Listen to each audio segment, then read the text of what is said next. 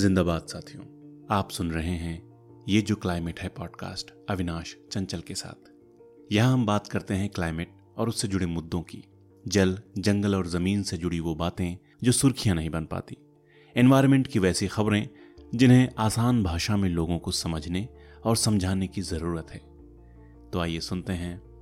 ये जो क्लाइमेट है। जिंदाबाद साथियों, देश की ऊर्जा ज़रूरतों को पूरा करने के लिए हम आज भी कोयले पर ही निर्भर हैं। भले ही रिन्यूएबल एनर्जी का बहुत चर्चा है, बहुत उसके जो शेयर हैं टोटल इलेक्ट्रिसिटी में वो बढ़ रहा है, लेकिन अभी भी आंकड़े बताते हैं कि 70% से ज़्यादा बिजली जो है वो थर्मल पावर प्लांट में जो कोयला जलाया जाता है उससे ही पैदा हो रहा है। हमने इस पॉडकास्ट में पहले भी बात किया है कि कैसे फ्लाई आयल जो है वो एक तरह का बाई प्रोडक्ट है जो कि पावर प्लांट में कोयला जलाने से बनता है, और इसके नुकसान के बारे में भी हमने बताया है कि कैसे लगातार इस तरह के फ्लाई ऐश जो जहाँ पे इकट्ठा किए जाते हैं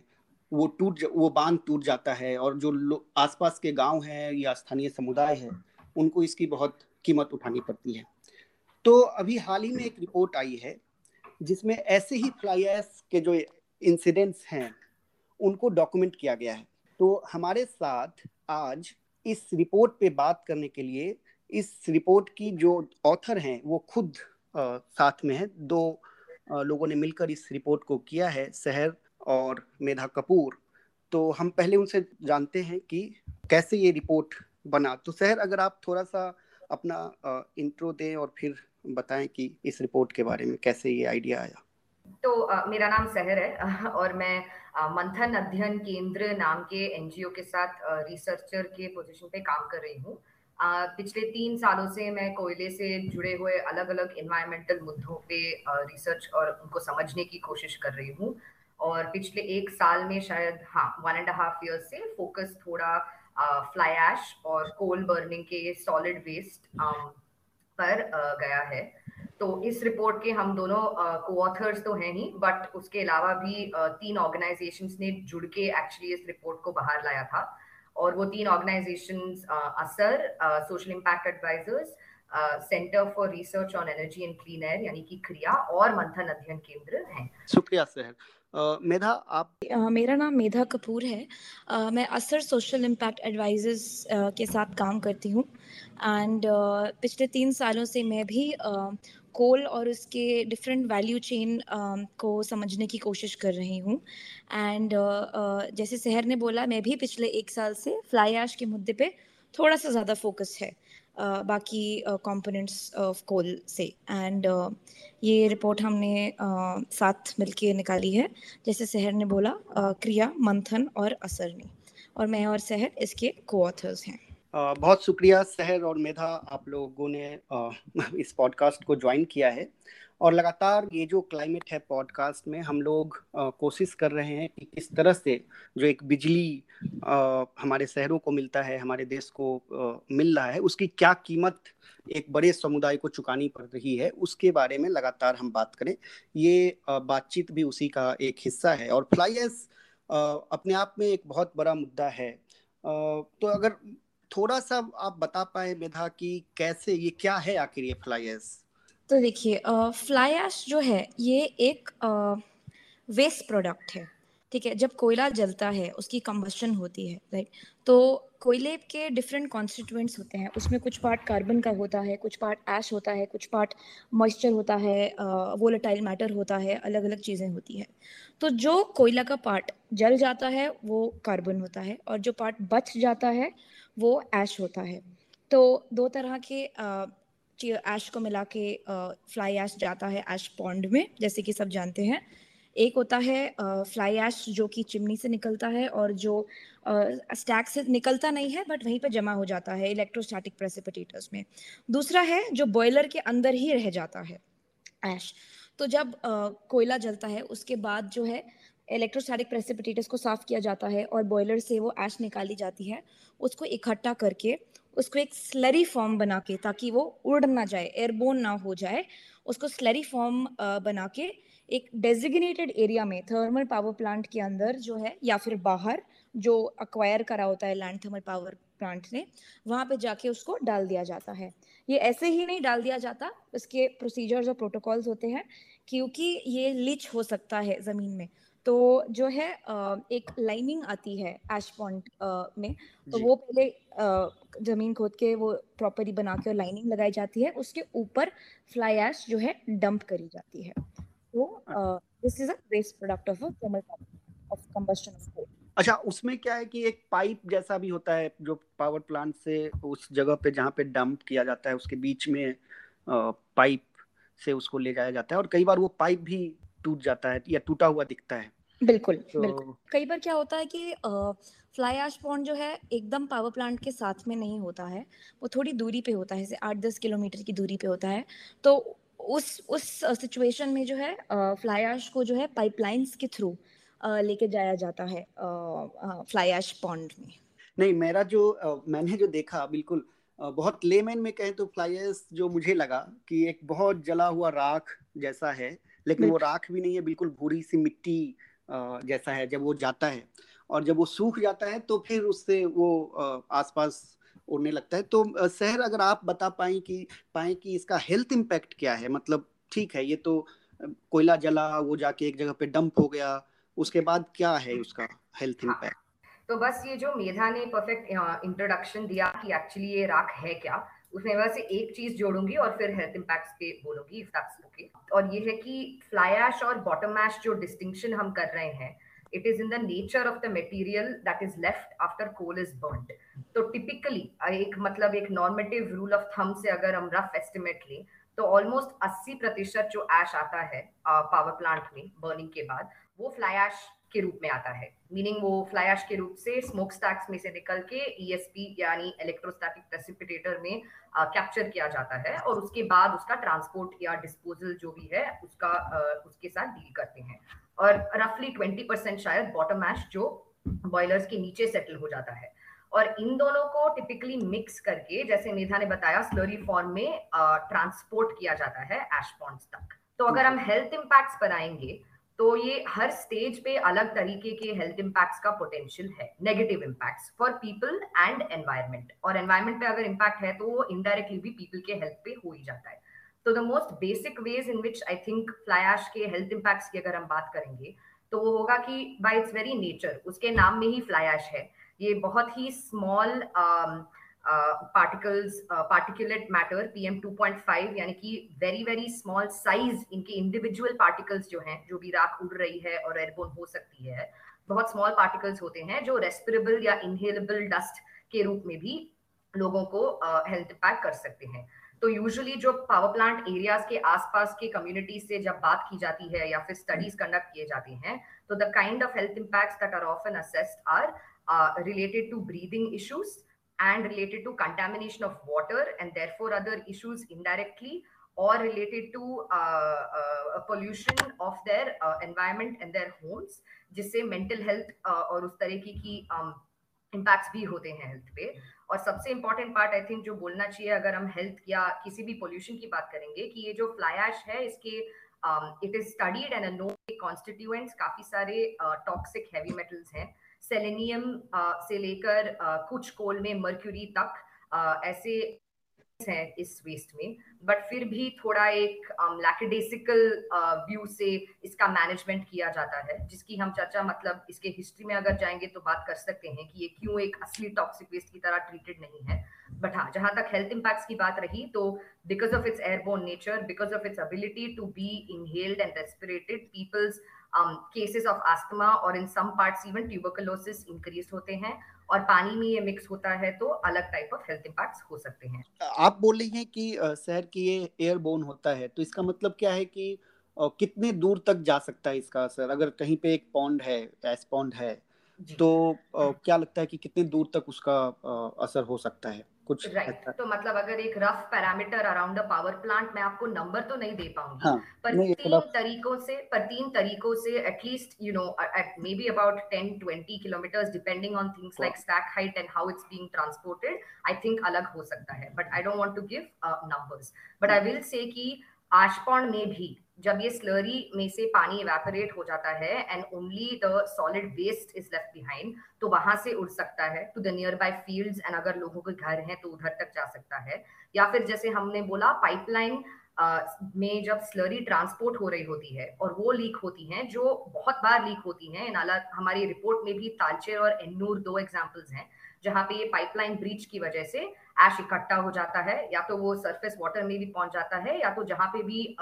लीक होके उधर भी ड्राई होने के बाद एयरबोर्न हो सकता है। या फिर even in some places I think जब ट्रांसपोर्ट होता है ऐश का यूटिलाइजेशन के लिए through trucks that are not always covered और not following all the protocol, then वहां पे भी उसका स्प्रेड होने का एक चांस रहता है। तो ये तीन तरीकों से आई थिंक रफली हम बोल सकते हैं कि इसका एयरबोर्न होने का और भी चांस होता है। मैं मतलब दिल्ली की ही बात करूं तो दिल्ली में, चूंकि मैं अभी दिल्ली में हूं, दिल्ली का जो एयर पोल्यूशन है उसमें लगभग 30% IIT कानपुर की रिपोर्ट है कि वो थर्मल पावर प्लांट से होता है। और जो पावर प्लांट जहाँ पे है वहाँ पे तो आप सोच ही नहीं सकते कि कितना उसका इम्पैक्ट होगा उस लोकेलिटीज में। तो मेधा आप बताइए कि अगर ये रिपोर्ट क्या है, आखिर ये फ्लाई ऐश के बारे में है तो क्या है ये रिपोर्ट? बिल्कुल, तो मैं इससे शुरू करने से पहले थोड़ी सी शहर की बात पे ऐड करना चाहूँगी।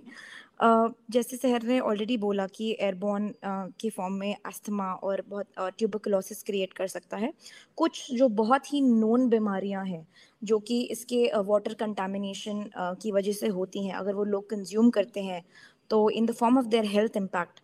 मर्क्यूरी पॉइजनिंग, सिलिकोसिस, फ्लोरोसिस और लेड टॉक्सिसिटी, ये बहुत ही मतलब इस्टेब्लिश्ड है कि लोगों में होती है। एंड दिस लेड टॉक्सिसिटी या मर्करी पॉइजनिंग जो है ये जो है ना ही आपको अफेक्ट करती है पर ये आपके DNA को भी ऑल्टर कर सकती है, जिसका मतलब है आपके आगे आने वाली पीढ़ियों में, आगे आपके बच्चे में, आपके ग्रैंड चिल्ड्रन में भी इसके मैनिफेस्टेशन हो सकते हैं। तो ये मदर से, इसको कहते हैं बायो एक्यूमुलेशन, तो ये मदर से जाती है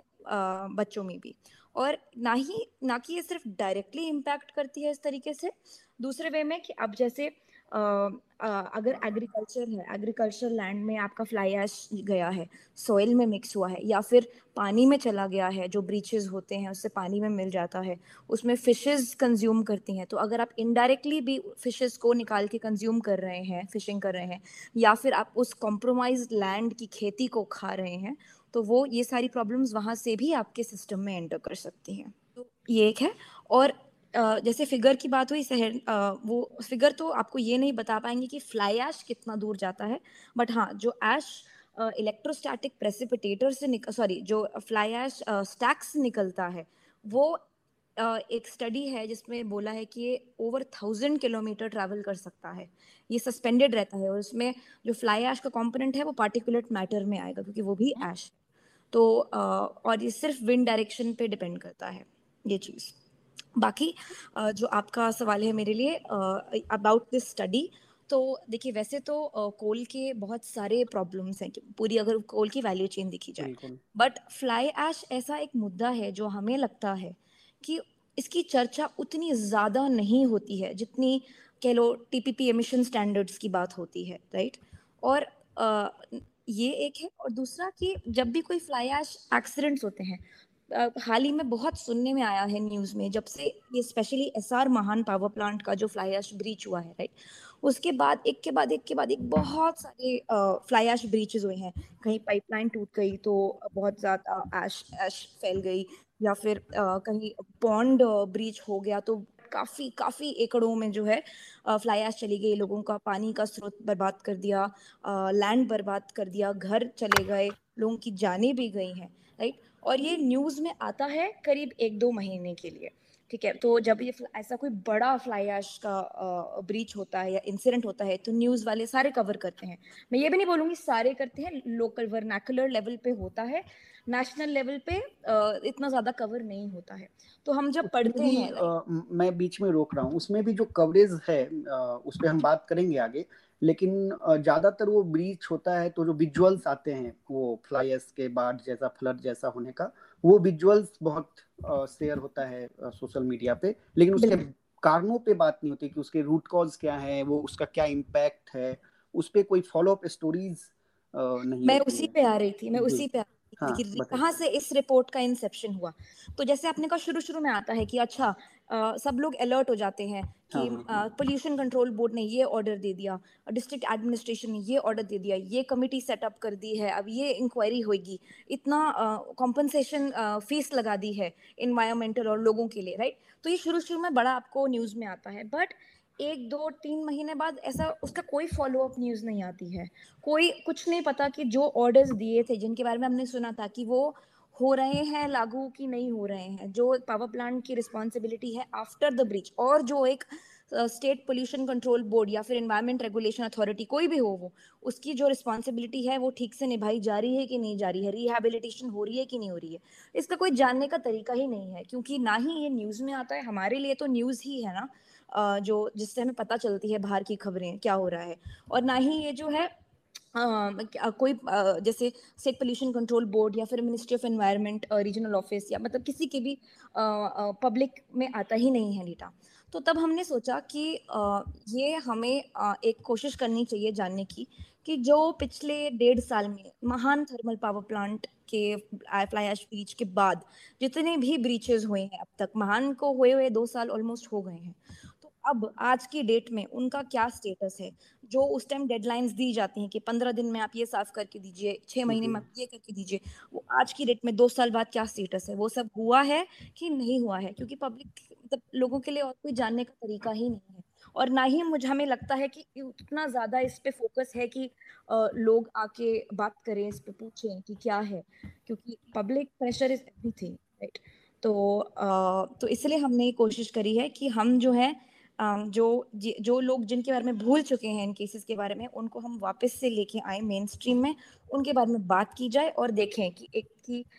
बताए लोगों की को कि जो आपका ब्रीच हुआ है, जो मची है तबाही, उसका आज की डेट में क्या स्टेटस है, उसके बाद ठीक हुआ है कि नहीं हुआ है, और अगर नहीं हुआ है तो लोगों को बताया जाए कि फ्लाई ऐश भी उतना ही इम्पोर्टेंट इशू है और लोग आज की डेट में भी सफ़र कर रहे हैं और एनवायरमेंट। जी सहर, अगर आप बता पाएं कि इस रिपोर्ट का क्या टाइमलाइन है, कितने केस स्टडीज आप लोगों ने कवर किए, और अगर आप कुछ और जोड़ना चाहें इस रिपोर्ट के बैकग्राउंड के बारे में। जरूर, जैसे मेधा ने आई थिंक एनकैप्सुलेट कर लिया है कि इस रिपोर्ट का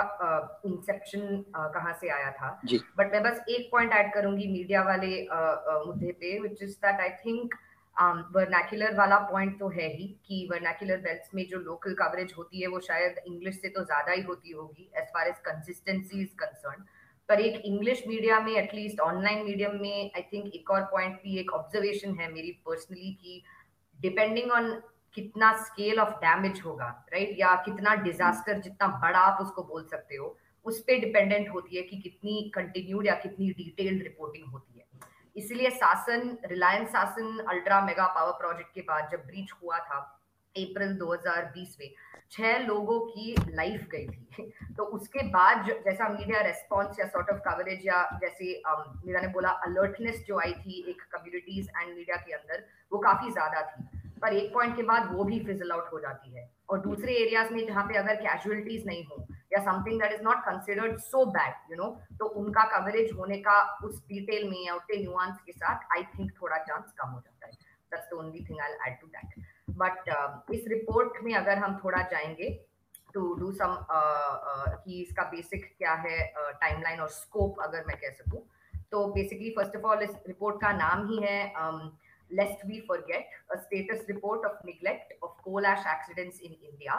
and the time period जो हमने cover करने की कोशिश करी है वो है अगस्त 2019 से मई 2021 तक। तो इस time period में 8 ऐसे fly ash related accidents के case studies हैं। Case study format में हमने present किया है latest status 8 power plants में जो 6 states में span करती हैं। तो ये Essar power plant, Vindhyachal power plant, Sasan power plant, Anpara,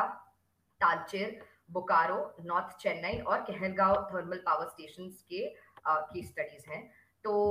basic scope, purpose of the report को मेधा ने ऑलरेडी अभी एक्सप्लेन करा था, तो I guess the scope of the report is कि हमने लेटेस्ट इंफॉर्मेशन जहाँ जहाँ पे अवेलेबल है for all the instant follow up that happened over time, over 2-3 years, क्या एक्चुअल स्टेटस है फॉलो अप का, एक तरीके से documentation and sort of ground truthing करने की कोशिश की है। सो एंड उसके साथ हमने हमारे थोड़ा सा एनालिसिस ऑब्जर्वेशंस के रूप में भी ऐड किया है और recommendations for the way forward, क्योंकि ये I mean fly ash breaches या एक्सीडेंट्स एक स्टार्टिंग पॉइंट है। एक्चुअल चर्चा और पूरा ब्रॉडर कॉन्वर्सेशन जो है वो way forward for the regulatory framework in ash के बारे में भी है। तो हमने रिकमेंडेशंस एंड वे फॉरवर्ड भी दिए हैं। So I think, yeah, that is the scope of the नहीं, ये बहुत इंटरेस्टिंग है। आपने कहलगांव का नाम लिया जो कि बिहार में है और मैं भी बिहार से हूँ, और आपको बताऊं मतलब बिहार में कोई चर्चा ही नहीं है कि इस तरह का कुछ फ्लाई ऐश ब्रीच होता है या कुछ उसके इम्पैक्ट्स हैं। तो जब भी मैं देखता हूँ सोशल मीडिया पे भी जो इस तरह की अगर कभी भूले भटके कोई खबर आती भी है तो ज़्यादातर सिंगरौली से, जैसा आपने आप दोनों अभी कोट कर रही रेफरेंस दे रही थी सासन वाले का, तो उस समय बहुत आया था। उसके बाद ऐसा कुछ नहीं आता कि अलग अलग जगहों पे, मतलब सिर्फ नॉर्थ इंडिया और सेंट्रल इंडिया में ही नहीं बल्कि साउथ इंडिया में भी वैसे ही केसेस हम देखते हैं। तो क्या ये कॉमन है कि जहाँ भी थर्मल पावर प्लांट हैं वहाँ पे इस तरह के केसेस बहुत रेगुलर और बहुत कॉमन है? मतलब कोई एक जगह नहीं है जहाँ पे एक बेहतर उदाहरण हो? आई थिंक जनरलाइजेशन भी नहीं कह सकते, पर वो मतलब सच भी है कि in almost every thermal power plant related visit और रिसर्च, एटलीस्ट जिसमें मैंने पार्टिसिपेट किया है so far, it seems to be a pattern कि पोल्यूशन रिलेटेड और पोटेंशियल फॉर एक्सीडेंट्स या फिर पास्ट एक्सीडेंट्स की एक हिस्ट्री है। और मैं नहीं बोल सकती हूँ इवन वन एग्जाम्पल एटलीस्ट मेरे नॉलेज तक जहाँ पे पावर प्लांट फंक्शन हो रहा है और राख से जुड़े हुए मुद्दे वहाँ पे नहीं है, बट हो भी सकता है। तो मैं मेधा को भी रिक्वेस्ट करूंगी इस पे कमेंट देने के लिए।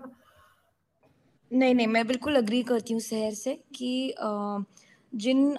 थर्मल पावर प्लांट्स के बारे में हमने शोध करा है उन कोई ऐसा नहीं है जहाँ पे कुछ ना कुछ बेशक वो फ्लाई ऐश रिलेटेड हो या फिर पोल्यूशन रिलेटेड हो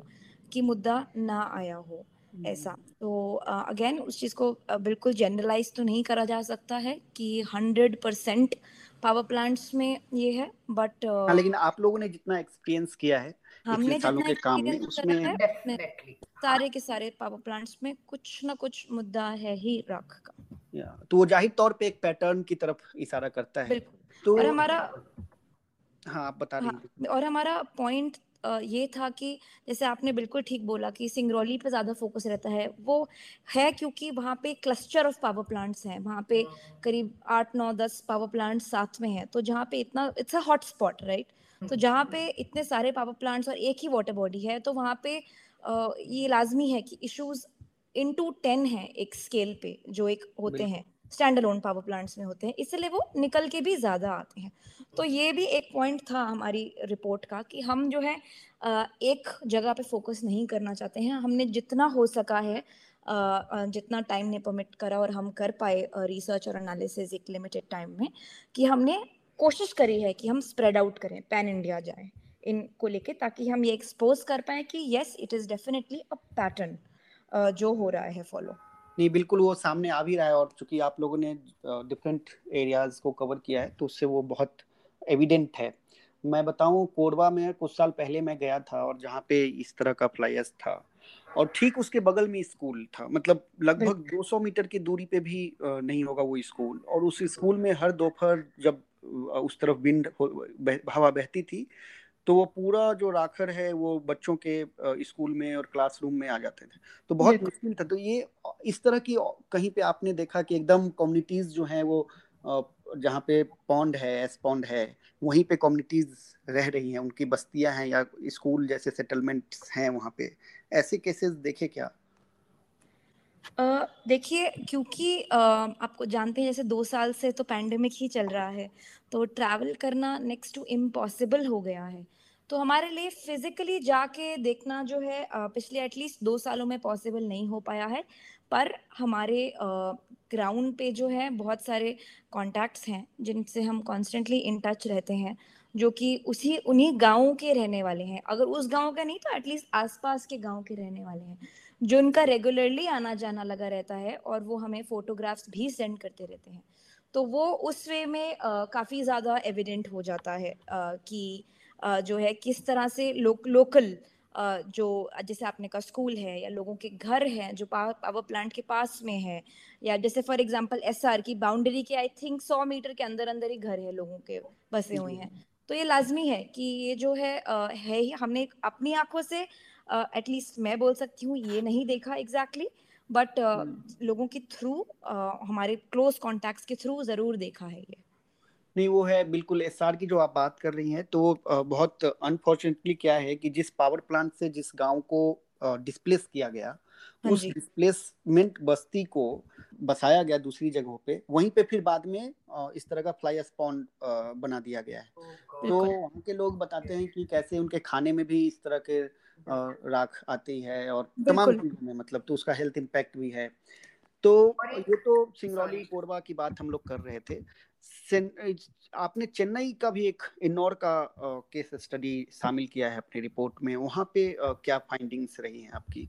राइट, सो हाँ, और मैं बस एक और चीज़ बोलना चाहूँगी, हेल्थ इम्पैक्ट्स में हमने irritation on the skin refer mention नहीं करा था पहले, पर सबसे ज़्यादा जो डे टू डे बेसिस पे tangible and visible you know health impact है वो इरिटेशन एंड इची स्किन भी है, जो ऑलमोस्ट एवरी एरिया स्पेशली जैसे आप कह रहे हैं अगर स्कूल होगा या फिर जो घर और खेत होते हैं आसपास वहाँ के लोगों पे तो इफेक्ट होता ही है। इनफैक्ट जैसे मेधा ने बोला इस रिपोर्ट के लिए तो हम फील्ड वर्क नहीं कर पाए, यानी कि हम विजिट नहीं कर पाए क्योंकि ये पैंडेमिक टाइम का एक यू नो रिपोर्ट है, बट उससे पहले ऑफ कोर्स पर इस रिपोर्ट में भी हमने मतलब पता किया है और इससे पहले के एक्सपीरियंस भी है कि समटाइम्स घर होते हैं एश पॉन्ड्स एरिया के पास और आसपास यू नो 5 किलोमीटर या समटाइम्स इवन 3 किलोमीटर के रेडियस में, तो तब तो जैसे आपने कहा एक ही चीज सुनने को मिली है कि उनका पूरा घर एक ग्रे लेयर में कवर हो जाता है जैसे बोलते हैं, राइट। तो लाइक वो जितनी बार सफाई करेंगे उतनी ही बार वो फिर से आ जाता है। तो ऐसा एक सॉर्ट ऑफ एक्सपीरियंस है I think for a lot of people जो पावर प्लांट्स के आसपास में रह रहे हैं। जहाँ तक रही बात चेन्नई की, अच्छा वो आपने पूछा बिकॉज इस रिपोर्ट के रिलीज के बाद एक्चुअली 2-3 काफी इंटरेस्टिंग और अपडेट्स हुए हैं एन्नोर में। तो बेसिक कॉन्टेक्स्ट है कि नॉर्थ चेन्नई, चेन्नई तमिलनाडु में जो सिटी है उसके 20 किलोमीटर से ज़्यादा बाहर नॉर्थ डायरेक्शन में एक क्लस्टर तो नहीं कह सकते पर 3 पावर प्लांट्स हैं, जिनमें से एक तो अभी बंद है, मगर 3 पावर प्लांट्स का कंबाइंड ऐश और अदर पोल्यूशन काफ़ी सालों से एन्नोर एरिया में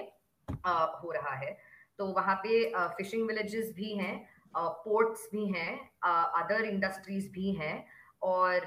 मेन थिंग है कि तो ये मतलब लोगों का सॉर्ट ऑफ कॉन्टेक्स्ट। पर एनवायरनमेंट की बात रहे तो एक बहुत ही fragile ecosystem of a creek and an estuary है जो एन्नोर में है, एनोर क्रीक के नाम से और सेव एनोर क्रीक कैंपेन के नाम से अगर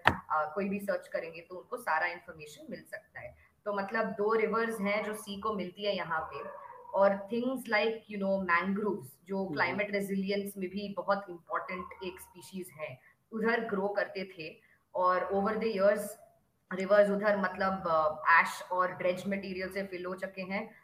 मैंग्रोव्स बहुत मुश्किल से वापस लाने की कोशिश की जा रही है क्योंकि क्रीक में ही ऐश भरा हुआ है सालों का, और 3 पावर प्लांट्स का साथ होना काफ़ी पोल्यूटिंग है। तो जो केस स्टडी हमने रिपोर्ट में रेफर किया है वो एक स्पेसिफिक इंसिडेंट की है जब पाइपलाइन टूटा था north Chennai thermal power plant का।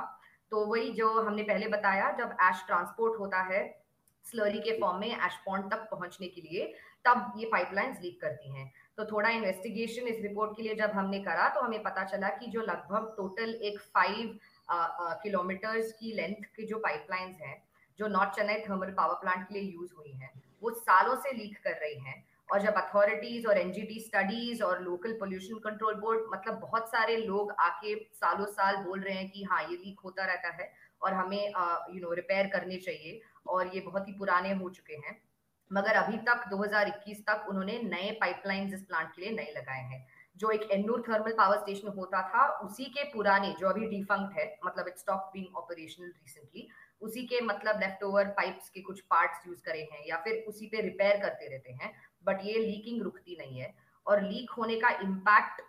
जो इस रिपोर्ट में जिस जो इंस्टेंस हमने मेंशन करा है वो एक सेप्पाकम नाम के विलेज पे मेनली था, जहाँ पे 60 से 100 हाउस होल्ड मतलब हैं पर उसके आगे भी लाइकली इफेक्ट हुआ था इसी लीक का, बिकॉज वो जो लीक हुआ था उसमें से राख actually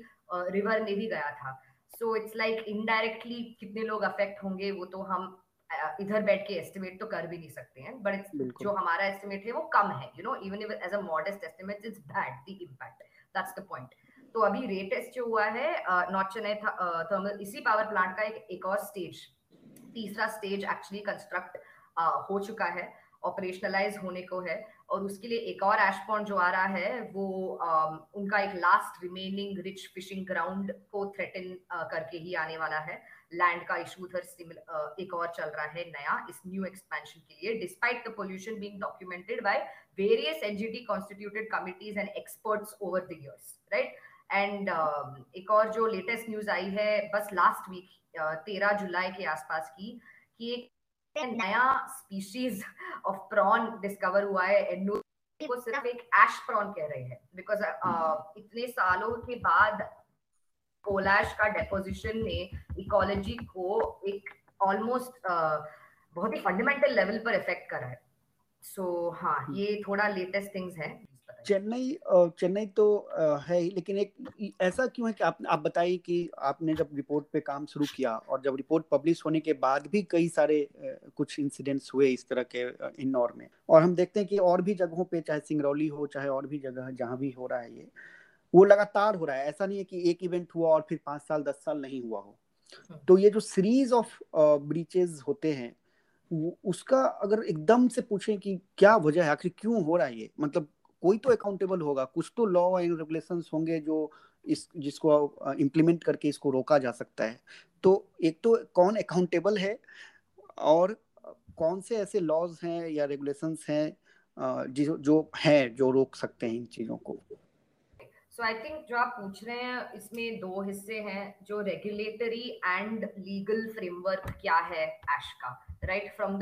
the generators of the ash which is the power plants and the people in charge of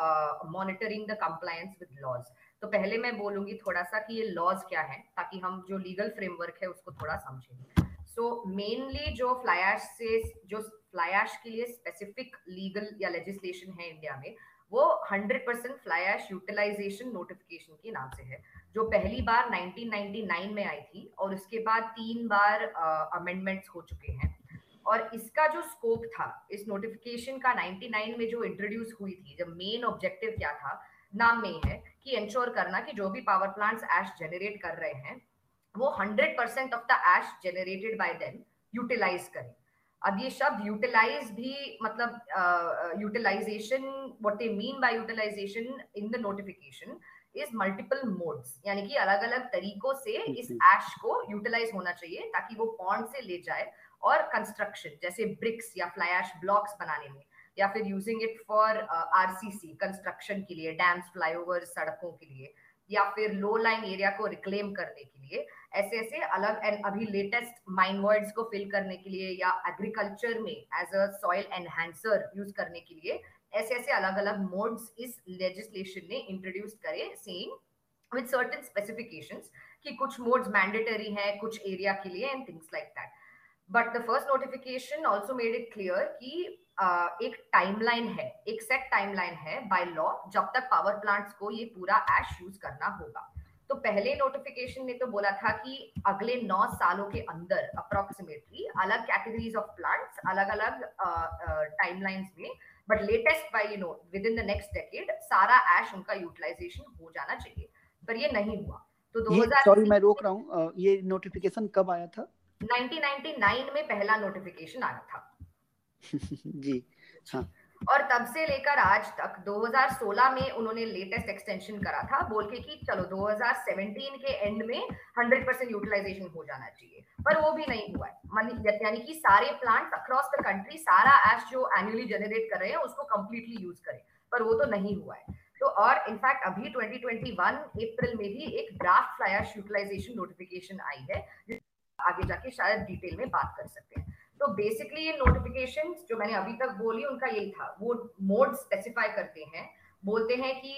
liability या रेस्पॉन्सिबिलिटी मेनली पावर प्लांट्स पे रहता है यूटिलाइजेशन इंश्योर करने का, और बोलते हैं कि कितने टाइम तक इनको ये 100% यूटिलाइजेशन अचीव करना है। ये टारगेट्स या टाइमलाइंस भी दिए जाते हैं, पर इतनी बार ये अमेंडमेंट्स हुए हैं because the rate of utilisation across the country, अगर एक एवरेज देखा जाए तो ऑफकोर्स उसमें थोड़ा इंक्रीज तो हुआ है, but at the same time the generation and the rate of how much more ash has been accumulated भी इंक्रीज होता रहा है। तो इसमें जो गैप है वो एटलीस्ट इस नोटिफिकेशन से आई डोंट थिंक सामने दिख रहा है कि ये नोटिफिकेशन ने उस ऑब्जेक्टिव को अचीव कर पाया है। और अगर हम पूछते हैं कि ये क्यों है, तो रिसर्च मतलब रिपोर्ट्स एंड उस टाइप का रिसर्च भी दिखाता है, और एक्सपर्ट्स के मतलब कमेंट्स में भी ये समझ में सामने आता है कि इनहेरेंटली जितना जनरेशन हो रहा है ऐश का, उसको कंप्लीट यूटिलाइजेशन करना जो मोड उन्होंने स्पेसिफाई किए हैं उनमें स्कोप ही नहीं है उतना ऐश वॉल्यूम को अब्सॉर्ब करना। तो फिर ये मतलब एक सवाल आ जाता है कि हम कितना कोयला को बर्न करना चाह रहे हैं, ऐश यूटिलाइज नहीं हो रहा है, तो हम क्या हम सोच भी सकते हैं, इमेजिन भी कर सकते हैं एक दुनिया जहाँ पे कम कोयला यूज हो। पर ये नोटिफिकेशन के स्कोप में तो है नहीं, और एनवायरमेंटल इंपैक्ट्स भी इस नोटिफिकेशन के स्कोप में पहली बार 2021 में आए हैं ड्राफ्ट के फॉर्म में, पर उसमें भी काफी सारे इश्यूज रहे हैं। तो अगर आप पूछेंगे कि कौन अकाउंटेबल है, I technically speaking power plants का रेस्पॉन्सिबिलिटी होता है टू एंश्योर यूटिलाइजेशन, पर उसमें कुछ responsibility with the user agencies भी रहता है, और इसको मॉनिटर या कंप्लायंस रेगुलेट करना MOEFCC और पोल्यूशन कंट्रोल बोर्ड्स अलग अलग रोल्स में करते हैं। पर पेनल्टी टू एंश्योर कंप्लायंस पहली बार 2021 के ड्राफ्ट में ही डिस्कस किया गया है, और यूजुअली कोर्ट केसेस के थ्रू ही अगर कोई पेनलाइजेशन होता भी है, it's only after a legal battle has been initiated by affected people and fought for a long time. तो मैं मेधा आप भी बता सकती हैं कि आप लोगों ने जो केस स्टडीज किए हैं वहाँ पे आपने क्या देखा है कि जो इस रेगुलेशंस को इम्प्लीमेंट करने के लिए जो एजेंसीज हैं जो इंश्योर करती हैं, चाहे वो कंपनी हो, चाहे एनजीटी हो, चाहे पोल्यूशन कंट्रोल बोर्ड हो, उनका क्या रवैया रहा है इन जो केस स्टडीज आप लोगों ने किया है उनमें? कम से कम क्या कुछ कार्रवाई हुई है, क्या कुछ कंपनसेशन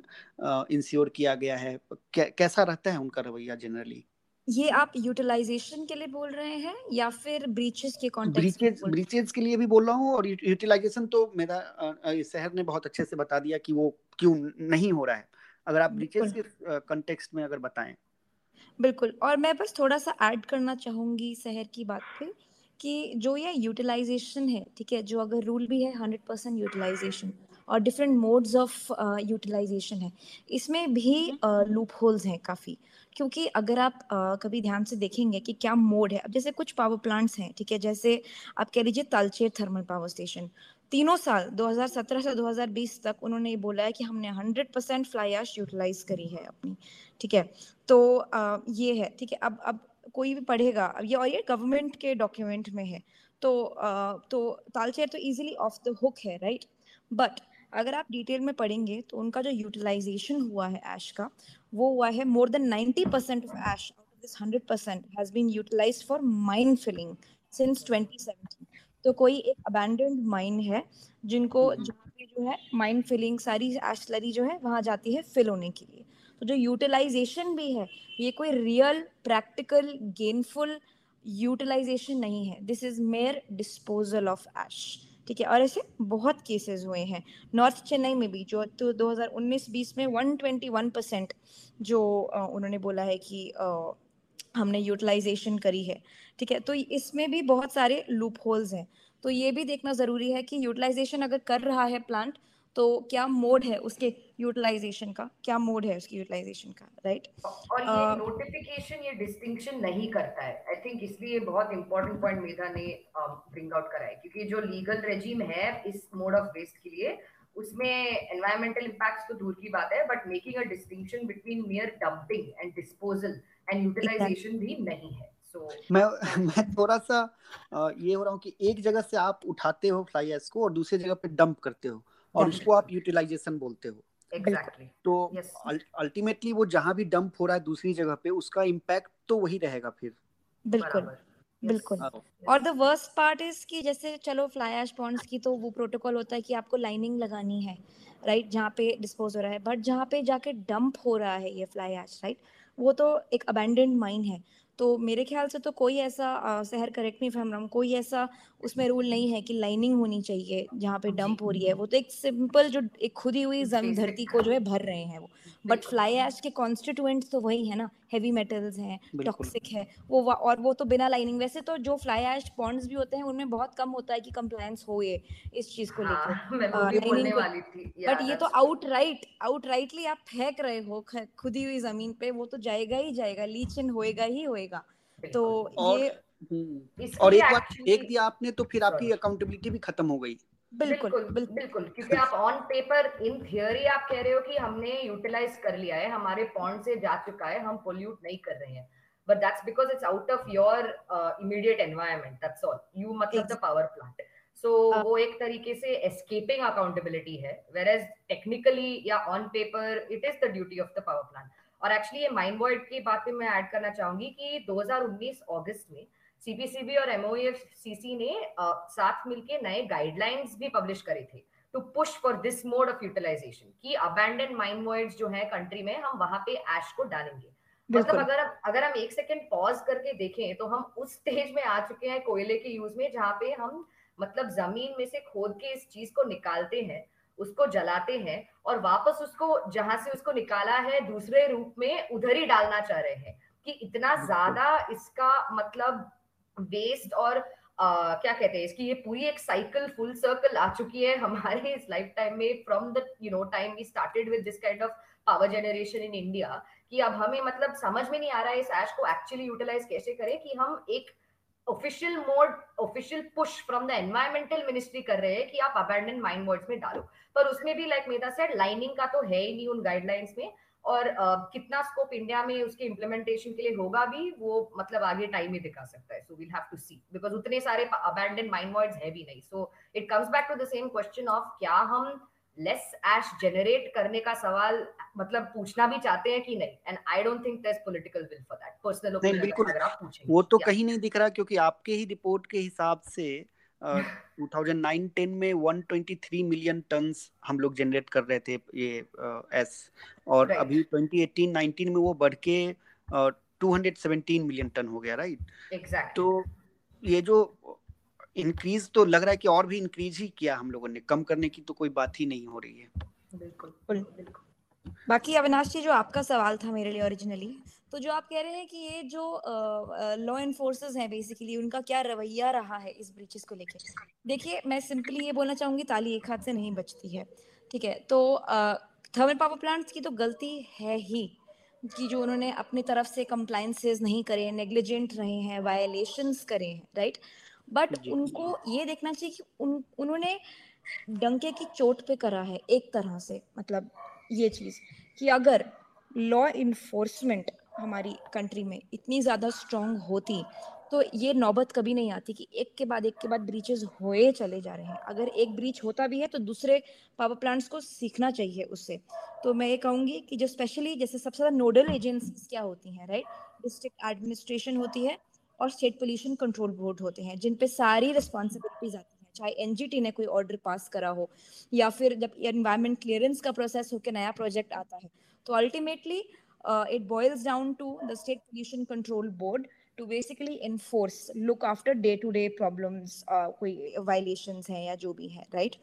तो मैं कहूँगी कि उन्होंने अपना काम ठीक से नहीं करा है लॉ एनफोर्समेंट का ठीक है. ये ना ही उन्होंने काम करा है पहले अगर कोई जैसे अगर कोई ब्रीच नहीं है, अगर नॉर्मल चल भी रहा है पावर प्लांट राइट तो उस समय भी उन्होंने आई वुड से कि प्रॉपर एनवायरमेंटल ड्यू डिलिजेंस नहीं करवाई है क्योंकि अगर करवाई होती तो फ्लाई ऐश ब्रीचेस जैसे प्रॉब्लम्स की नौबत नहीं आती ठीक है. और उसके बाद भी जैसे कुछ जब केस चला 2019 में 5 नवंबर को एनजीटी का एक ऑर्डर आया था जिसमें उन्होंने यूपी और आई थिंक मध्य प्रदेश के सारे पावर प्लांट्स को राउंड अप करा था in the aftermath of Essar thermal power plant breach, और उन्होंने बोला था कि आप हमें बताओ आपकी ऐश लाइक की स्ट्रक्चरल इंटेग्रिटी क्या है, उसमें आपके कितने टेक्निकल असेसमेंट होते हैं उसके कि नहीं होते। Technical assessments by the way very important, right, and various kinds of technicalities regarding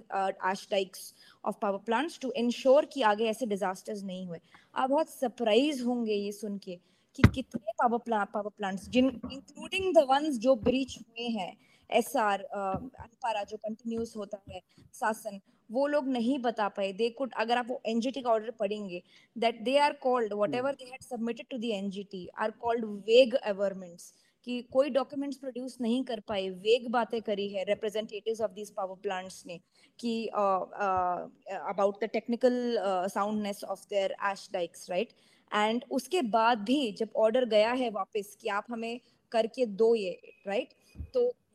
और उसके आफ्टर मैथ तो देख ही लिया ब्रीच ही हो गए हैं, वो एक एक करके सारे ऐसे गिरते गए हैं। तो उसका जो अपहोल्ड करने की, इन ऑर्डर्स की रिस्पॉन्सिबिलिटी होती है, वो अक्सर स्टेट पोल्यूशन कंट्रोल बोर्ड्स को दी जाती है, या फिर क्लीनअप की भी जो होती है, कॉम्पनसेशन कलेक्ट करना बीच के बाद, वो भी स्टेट पोल्यूशन कंट्रोल बोर्ड की रिस्पॉन्सिबिलिटी होती है लेना उनसे, और इंश्योर करना कि वो टाइमली हो। और कितनी बार तो होता है कि स्टेट पोल्यूशन कंट्रोल बोर्ड खुद ऑर्डर निकालते हैं कि आप 15 दिन के अंदर क्लीन अप करके दीजिए, ये दीजिए, और शो कॉज नोटिसेस भी कितनी बार वो पावर प्लांट्स को देते हैं, बट उसका कोई रिजल्ट नहीं होता है, राइट। अगर लॉ एनफोर्समेंट, अगर स्टेट पोल्यूशन कंट्रोल बोर्ड अपना काम कर रहे होते तो ये नौबत शायद नहीं आती। तो पावर, और क्योंकि इतना लैकसाइडल है लॉ इन्फोर्समेंट, तो पावर प्लांट्स को भी छूट मिल जाती है करने की। उनको पता है कि हम तो निकल ही जाएंगे, तो 10 करोड़ का फाइन लगा, 1 करोड़ देके निकल जाएंगे, फिर लोग भूल जाएंगे इस बात को 2 साल बाद। तो ये बहुत, तो ताली दोनों हाथों से बचती है। जितना, it's a vicious cycle actually. तो जितना कल्प्रिट है पावर प्लांट्स जो वायलेटर्स हैं, उतने ही कल्प्रिट आई वुड से हैं लॉ एनफोर्समेंट यहाँ की। नहीं, बिल्कुल आप जो कह रही हैं, मैं थोड़ा सा फ्लैशबैक में चला गया। 2014 जनवरी की बात है, जो Madhya Pradesh pollution control board है उसने एस्सार सिंगरौली में जो पावर प्लांट है उसका उसको बोला था, नोटिस किया, उसको ऑर्डर किया कि आपको सारे ऑपरेशंस बंद करने हैं, obviously because of the fly ash का बहुत ज़्यादा वहाँ पे ब्रीच हो रहा था, और फ्लाई ऐश का एक बहुत बड़ा इशू था, और वो लोग कोई फॉलो नहीं कर रहे थे रूल एंड रेगुलेशंस। और बहुत स्ट्रेंज बात यह है कि किसी को उस नोटिस के बारे में पता ही नहीं था। तो जब वहाँ के लोकल लोगों से बात हम लोगों ने किया, तो हमने पाया कि वो पावर प्लांट चल ही रहा था उस वक्त, और नोटिस का कहीं कुछ भी पता नहीं था। तो वो तो लकली एक हिंदू में रिपोर्टर हैं फिरोज, उन्होंने उस कॉपी का एक्सेस ले लिया उस ऑर्डर का, और उसके बाद उन्होंने स्टोरी करी, फिर जाके कुछ दिन के लिए पावर प्लांट को बंद करना पड़ा। तो ये जो एक रवैया है फाइलों में रूल्स जो भी ऑर्डर्स हैं इसको उलझा के, और जो एक नेक्सस चल रहा है पावर कंपनीज का और इन पॉल्यूशन कंट्रोल बोर्ड का, वो बहुत पुराना है एक्चुअली। बिल्कुल। लेकिन इससे एक सवाल ये भी आता है कि अल्टीमेटली तो नुकसान हो रहा है, मतलब अगर सैकड़ों एकड़ जमीन, उस पे खड़ी फसल बर्बाद हो जा रही है, सिंगरौली में लोग मर जा रहे हैं, लोग 6 लोगों की मौत हो जा रही है, घर टूट जा रहे हैं, लोगों के घर और गाँव के गाँव तबाह हो जा रहे हैं उस पूरे इंसिडेंट्स में। लेकिन उसका कोई मुआवजा नहीं है, कोई कंपनसेशन कहीं कोई नहीं है। ऐसा, मतलब ऐसा ही आपने सारे केस स्टडीज आपको जो मिले उसमें ऐसा ही था कि ग्राउंड पे एक्चुअली लोगों को कुछ भी नहीं मिला, मतलब अल्टीमेटली वो बस झेल रहे हैं। ऐसा है कुछ। कॉम्पनसेशन एक ऐसा मुद्दा है जो सिमिलर आई थिंक पैटर्न है इस एस्पेक्ट में भी, जो है कि कॉम्पनसेशन का डायरेक्शन, जैसे मेधा ने अभी समझाया, वो एक एक्सीडेंट के बाद local administration in connection with the pollution control boards के साथ किया जाता है, which is that pollution control board के साथ डिपॉजिट करना है पावर प्लांट को, और फिर डिस्ट्रिक्ट एडमिनिस्ट्रेशन के थ्रू वो लोगों तक पहुंचता है। हमारी रिपोर्ट में जो 8 केस स्टडीज हैं उनमें लगभग या तो कॉम्पनसेशन मिला है किस एरिया में, तो कुछ लोगों को मिला है, सारे लोगों को नहीं मिला है, या फिर जिन लोगों को मिला भी है उनको कंप्लीट अमाउंट, यानी कि टोटल लैंड एंड प्रॉपर्टी का अगर डिस्ट्रक्शन है तो क्लियर नहीं है कि किसके लिए अमाउंट मिला है और किसके लिए नहीं मिला है। एंड आई थिंक एक जनरली ये डेवलपमेंट प्रोजेक्ट्स का जो मतलब इंडिया का अगर हम थोड़ा देखें सिनेरियो, तो उसमें भी एक सिमिलर पैटर्न ही रहता है कि if there is ever a situation where you know local people are being displaced and need compensation, then it's always long drawn. I don't think एक आपका in fact अविनाश जी हम दोनों से ज्यादा experience है you know in all of these things. आप भी कह सकते हैं कि एक sense of dignity and within time giving compensation that is owed to people who are affected by the project तो नहीं है. तो इधर भी in cases in ash related accidents में भी यही है कि या तो delayed है या फिर अनक्लियर है कि कितना एक्सटेंट तक कॉम्पनसेशन अमाउंट दिए गए हैं या नहीं दिए गए हैं. पर दूसरा इसमें आई थिंक एक और लार्जर पॉइंट भी है कि इवन टू गिव, ये हमने रिपोर्ट में भी मेंशन करा है कि टू असाइन एक monetary value to the kind of damage that people are facing is actually never enough. तो हमें थोड़ा पूछना भी पड़ेगा कि हम मतलब लोगों जो डिजर्व करते हैं वो तो ऑफकोर्स उनको मिलना चाहिए, वो ही टाइम से नहीं हो रहा है, but over and above that जो इरिवर्सिबल डैमेज हम उनके जल जंगल जमीन पे कर रहे हैं उसका क्या, कि अगर उसका बस compensation as a free chit is you know it can be looked at like a free chit, कि मतलब आप डैमेज करो फिर कॉम्पनसेशन दो in whatever rate and pace that you want and then go on with business as usual. तो ये एक I think मेरा ऑब्जर्वेशन उसमें बिल्कुल, और आप ये सही बोल रही हैं क्योंकि इस तरह का कंपनसेशन के साथ दिक्कत है कि जब कुछ इंसिडेंट्स एक्सीडेंट्स होते हैं तभी इसकी बात भी होती है, लेकिन ऑल द ईयर राउंड जो वो लोग झेल रहे होते हैं उसके जो हेल्थ हजार्ड्स आप लोगों ने जो बताया वो तो वैसे भी है, उसका कोई कंपनसेशन की बात भी नहीं होगी. एग्जैक्टली तो, और अविनाश जी जो आपने कंपनसेशन की बात करी वो तो ये तो आपने सही बोला एकदम कि जो लोग जो न्यूज़ में है जो चीज़ थोड़ी एम्पलीफाई हुई है वहाँ पे फिर भी थोड़ा बहुत कर देते हैं, बट जैसे जो छोटे छोटे केसेस आप यहाँ पे इन्हीं केस स्टडीज़ में से तालचेर का एग्जांपल उठा लीजिए कि बहुत बड़ी ब्रीच नहीं थी जो पाइपलाइन की थी, बट फिर भी काफ़ी लोग उससे अफेक्ट हुए थे. वो लड़ते रह गए अपनी कॉम्पनसेशन के लिए, एनटीपीसी से मांगते रह गए, बट उनको नहीं मिली वो कॉम्पनसेशन. तो आप जो न्यूज़ की बात कर रहे थे अभी मेधा, आपको क्या लगता है जो ये मेन स्ट्रीम मीडिया है, और जब मैं बात कर रहा हूँ मेन स्ट्रीम मीडिया की तो मैं जनरली जो प्राइम टाइम डिबेट्स होते हैं टीवी के या फिर जो मेन स्ट्रीम न्यूज पेपर्स हैं, अल्टरनेटिव मीडिया की को अगर छोड़ दे थोड़ी देर के लिए, वो कैसे इस इशू को कवर करते हैं, क्योंकि आप लोगों ने ऑब्वियसली ट्रैक किया होगा ऐसी खबरें, तो क्या लगता है कि कैसे वो इस इशू को कवर करते हैं एक, और दूसरा कि वो और क्या बेहतर करने की उनको जरूरत है, अगर इस पे थोड़ा बता पाए. इसका तो बहुत सिंपल जवाब है कि जैसे हम जो ट्रैक करते हैं राइट, कि जब मैं पहले भी बता चुकी हूँ कि जो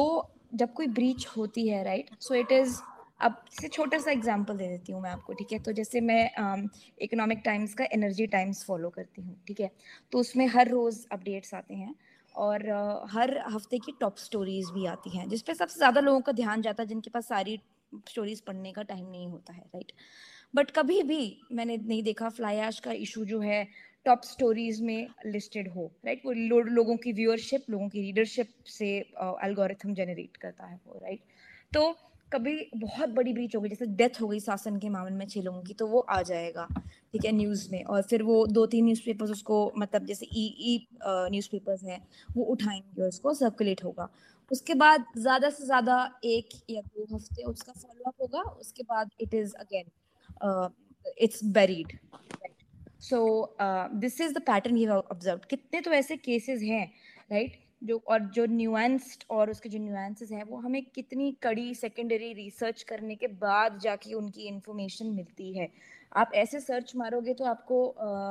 नहीं आएंगे वो आपके search पे right, unless आपको पता है कोई आपके और sources हैं जहाँ से आपको पता लगा हो कि यहाँ पे ब्रीच हुई है, किसी ने ट्विटर पे डाला, किसी के लोकल कॉन्टैक्ट ने ग्राउंड कॉन्टैक्ट ने आपको इन्फॉर्मेशन दी, तो वैसे करके स्नोबॉल होती जाती information. That is how sometimes we get to know only about cases, otherwise हमें पता ही नहीं चलता यहाँ बैठे बैठे. मैं भी दिल्ली की हूँ राइट. तो ये I would say this is the pattern right.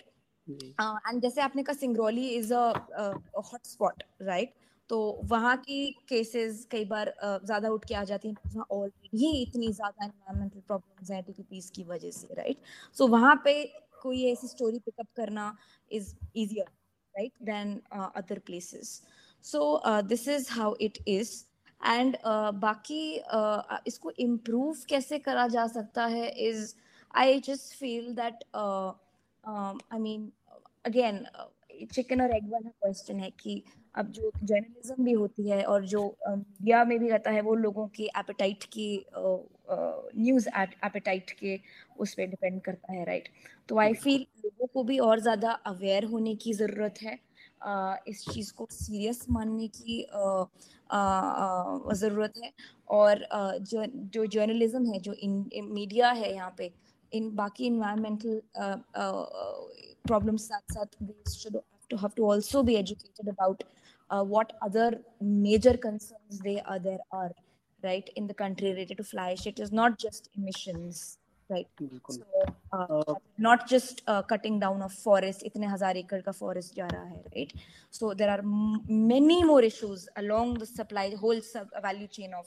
coal. So I think awareness dono taraf se generate honi chahiye, and hum yahan pe help karte hain thodi apni research se. So I feel it is both ways. जहाँ पे लोगों की awareness बढ़ेगी वहाँ पे media appetite भी बढ़ेगी ऐसी खबरों की, and media awareness भी बढ़नी ज़रूरी है regarding these issues, and should be considered, especially fly ash should be considered as important as other issues related to coal.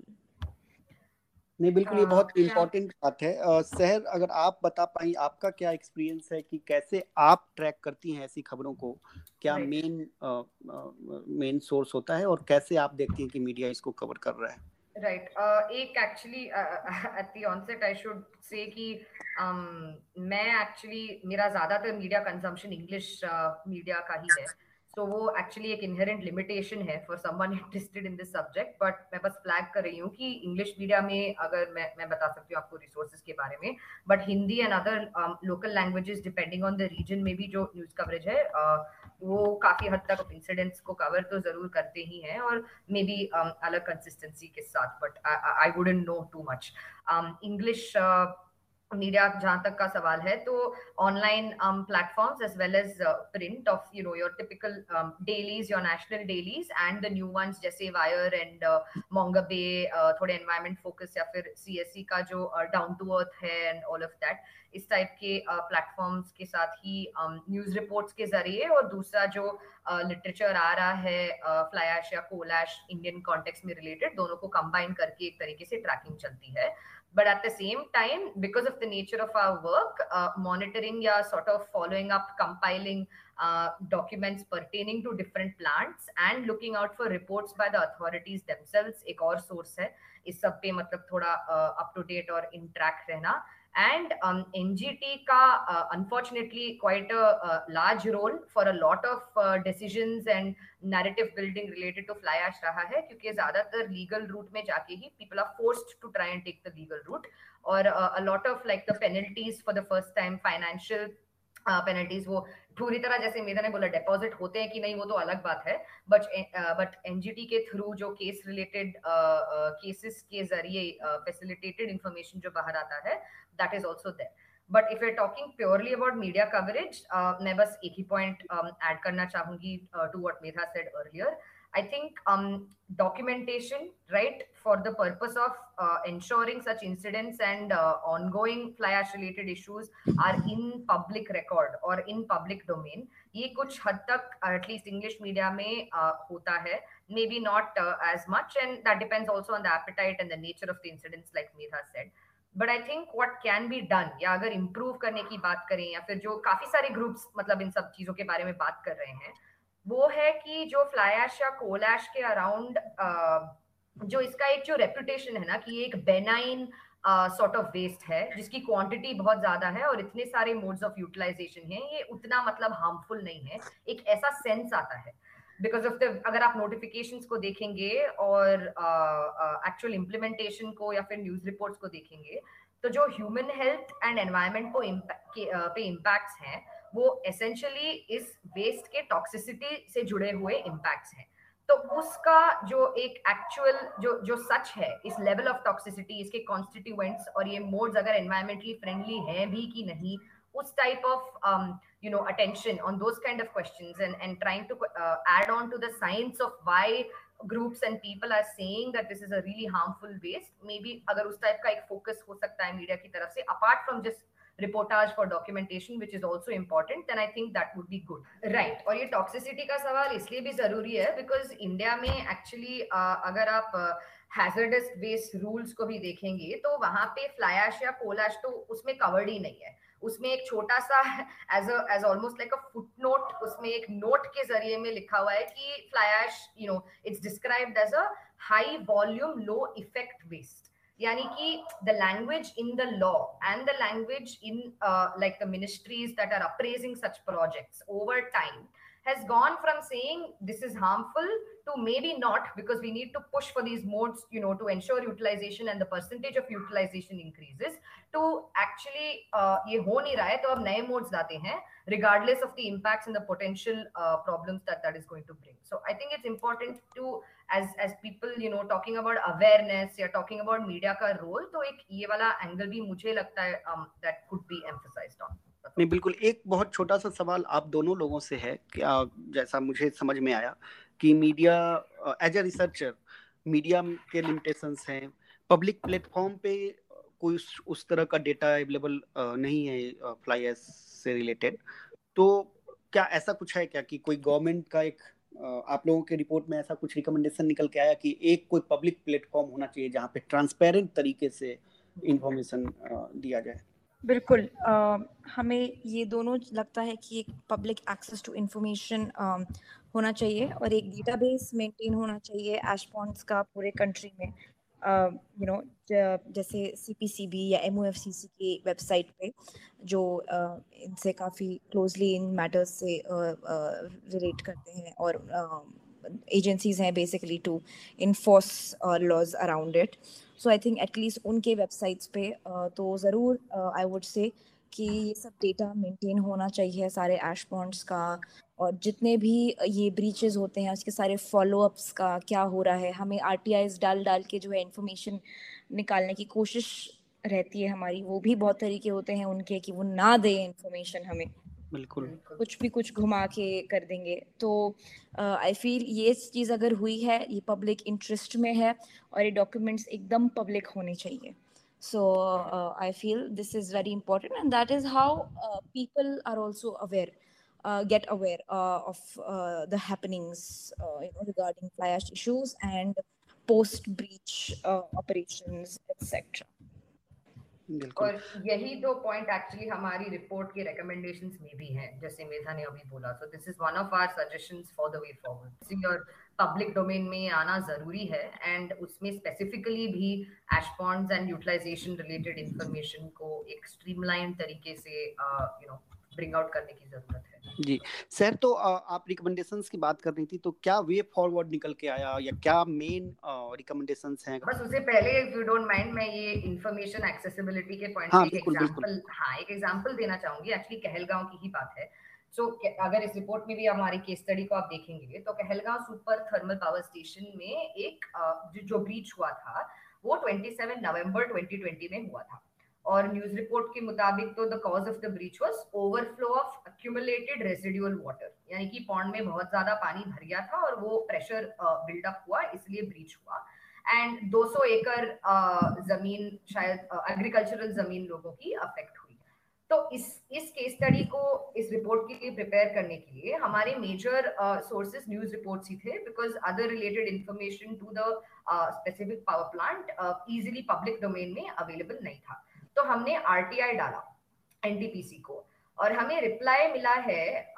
बहुत ही इवेसिव रिप्लाई था for latest status of you know follow up of this breach. तो उसमें से जो एक चीज आई थी which stood out to us I think was that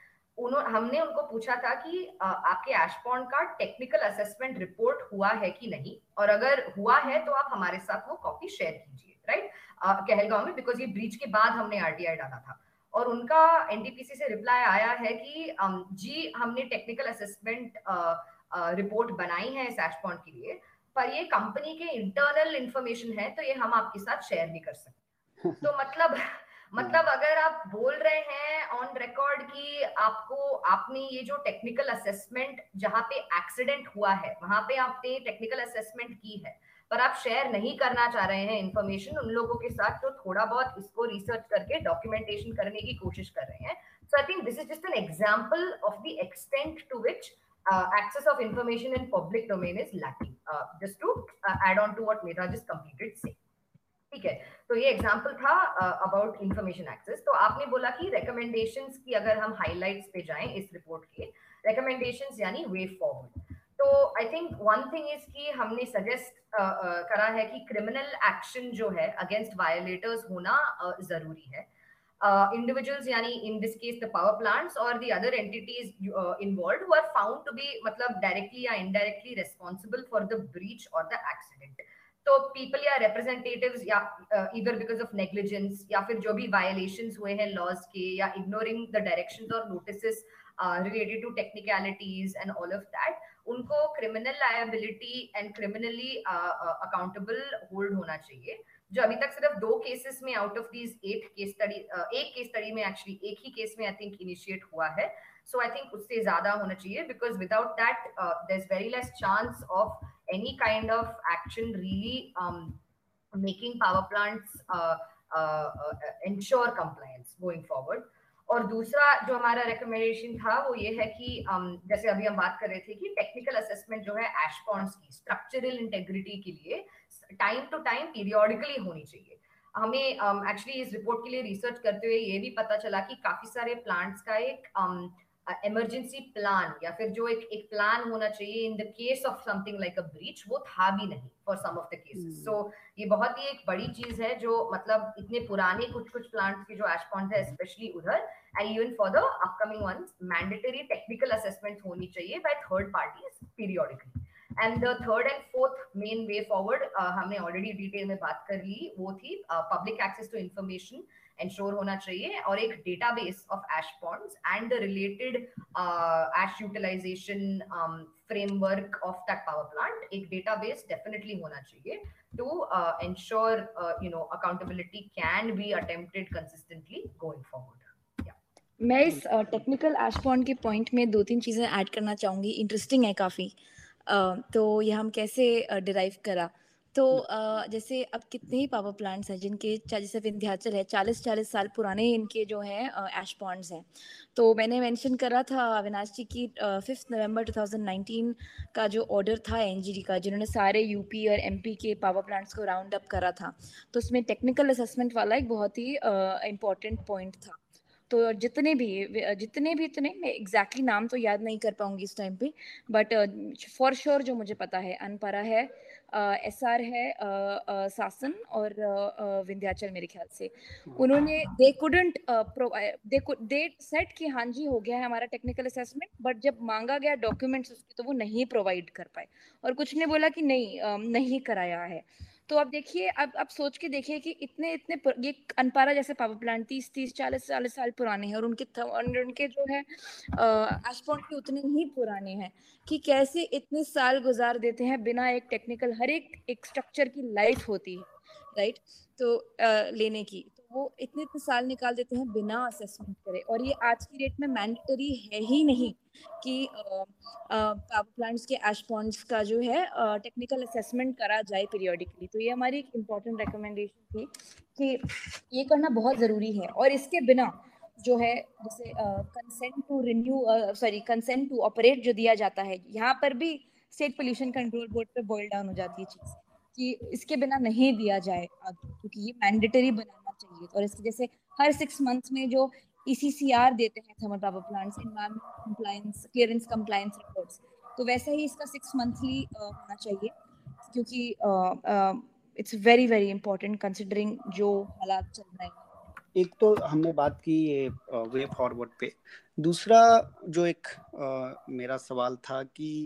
ठीक है ये कहीं कुछ हो रहा है सिंगरौली में, कहलगांव में, एन्नोर में,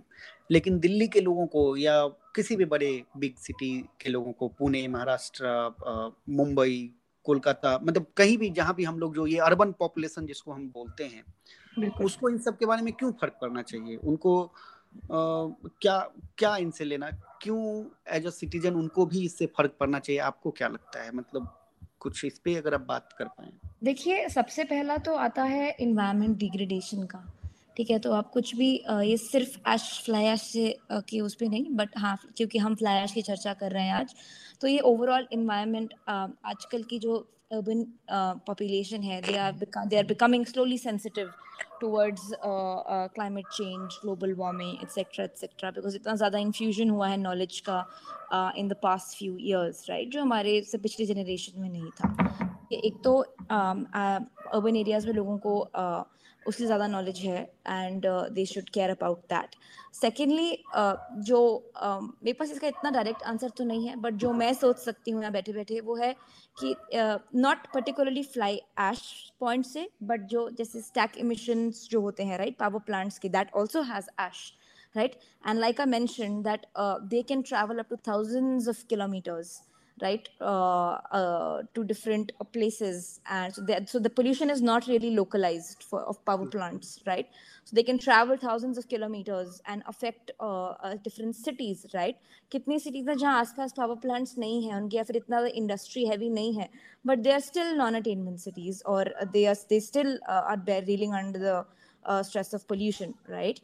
एंड सेकेंडली जो मैं सोच सकती हूँ वो जैसे अर्बन सिटीज़ में वहाँ पर तो कोई एग्रीकल्चर नहीं होता राइट, जो भी आता है उनमें चाहे ग्रेन्स हो गए या फिर वेजिटेबल्स या फिर फिश हो गए राइट, पोल्ट्री एंड एवरीथिंग, ये सब बाहर की दूसरे स्टेट्स से आता है जहाँ पे होती है कल्टिवेशन, होती है फार्मिंग, होती है एक्सेट्रा राइट। और कितने ही ऐसे जगह हैं जहाँ पे और पावर प्लांट्स आप जानते हैं कि सिटीज़ में होते नहीं हैं, थोड़े दूर होते हैं, अगर आप ये बदरपुर राजघाट को थोड़ा एक्सेप्शन माने तो वो तो बंद हो गए हैं खैर, तो वो दूर एग्रीकल्चरल एरियाज़ के आसपास होते हैं, गाँवों के आसपास होते हैं राइट, जहाँ पे आसपास खेती बाड़ी होती है। और हमारी सारी केस स्टडीज़ ने इतना डेमोन्स्ट्रेट करा है कि कैसे वो सॉइल में जाके मिल के जो है सॉइल को ख़राब कर रहे हैं, और ये बहुत कॉमन ऑब्वियस सी चीज़ है। अब सॉइल में अगर वो है तो जो उग रहा है वो तो उसी धरती की उपजाऊ है राइट, उसी सॉइल से उसको पोषण मिल रहा है, और जो पानी में भी जा रहा है फ्लाई ऐश तो वो सारी मरीन लाइफ और जो सारे जो फिश वगैरह हैं जो भी, जैसे अभी प्रॉन का एग्जांपल दिया सहर ने, वो सब तो वही कंज्यूम कर रहे हैं राइट, बायोएक्युमुलेशन हो रही है और इसकी वैल्यू चेन बहुत लंबी है। तो अगर हम वो वाले ग्रेन, हमें तो नहीं पता ना हम हमारा जो खा रहे हैं वो कहाँ से आया है, किस सॉइल में है, किस पानी से उसको सींचा गया है राइट। तो what we are having, it is at some level it is not fresh, it is definitely contaminated right, whatever poultry we are having, whatever fish etc we are having, whatever fruits, vegetables we are having, grains we are having, we don't know where it's coming from, and it's very much possible that it's coming from a land which has been compromised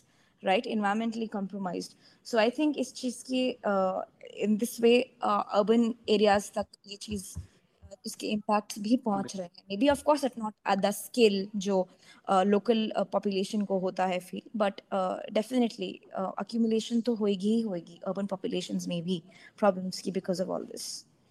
बिल्कुल सहर, आप इसमें कुछ जोड़ना चाहती हैं तो? बिल्कुल बिल्कुल, आपका सवाल आई थिंक आपके क्वेश्चन के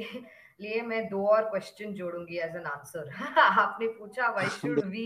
वी मतलब अर्बन एलीट कह सकते हैं या एटलीस्ट अर्बन लिविंग पीपल, जिनको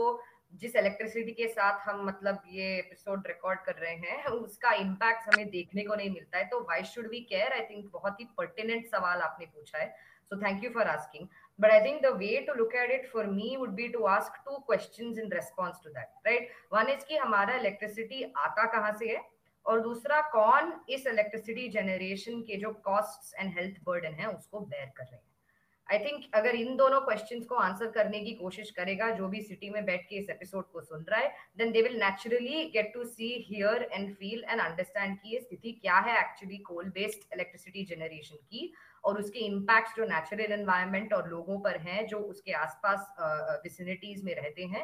एंड देयरफॉर हमारे लाइफस्टाइल्स जो मॉडर्निटी के मतलब एक जो एक इनहेरेंट यू नो हिस्सा है मॉडर्निटी का, फॉसिल फ्यूल यूज और एक ग्लोबल स्केल पे भी dependence on this kind of electricity, उसको थोड़ा डीपर क्वेश्चन रिफ्लेक्शन समझने की शायद जरूरत है। तो हाँ, why should people sitting in Delhi care, एक तो pollution and effect on the natural environment is right there, I think Medha explained it perfectly कि एक जो link है between what's happening in one part of the country is anyway indirectly linked to you and me, but also over and above that in principle I think it's important कि हम ये सवाल पूछें कि actually हमारी electricity आ कहाँ से रही है, और क्यों किसी और को इसका nasty side या burden bear करना चाहिए। And I think Sarah has raised a very important point here because usually क्या होता है right? लोगों में जैसे हम यहाँ पे बैठे हैं अपने AC चला के बैठे हैं रूम में गर्मी है and electricity जो हम लैपटॉप यूज़ कर रहे हैं उसकी electricity कहाँ से आ रही है तो इसको यूजुअली निम्बी इफेक्ट कहा जाता है not in my backyard right कि जब तक आपको कोई पर्सनली चीज़ अफेक्ट नहीं कर रही राइट तो मतलब आप तो साफ तो नहीं बोलूँगी बट ठीक ठाक हवा ले रहे हैं AC चल रहा है आप कंफर्टेबल लाइफ जी रहे हैं तो आपको क्या फ़र्क पड़ता है कि क्या हो रहा है लोगों के साथ जो पावर प्लांट्स के आसपास रहते हैं राइट तो आई थिंक तो लोगों को फ़र्क तब पड़ता है जब उनको ये समझाया जाए कि आपको भी इम्पैक्ट कर रही है वो चीज़ राइट तो बट तो ये है और that is one way of explaining to people that why they should care and definitely like Sahar said that we as so-called urban elite, should be aware of where is this electricity coming from, what are the consequences of this. जो आपके report में भी आया है और हमारी बातचीत में भी आया कि कैसे इस फ्लाई ऐश को जनरेट करना ही कम करना पड़ेगा, ठीक है, ये ब्रीच और बाकी चीजें तो है ही,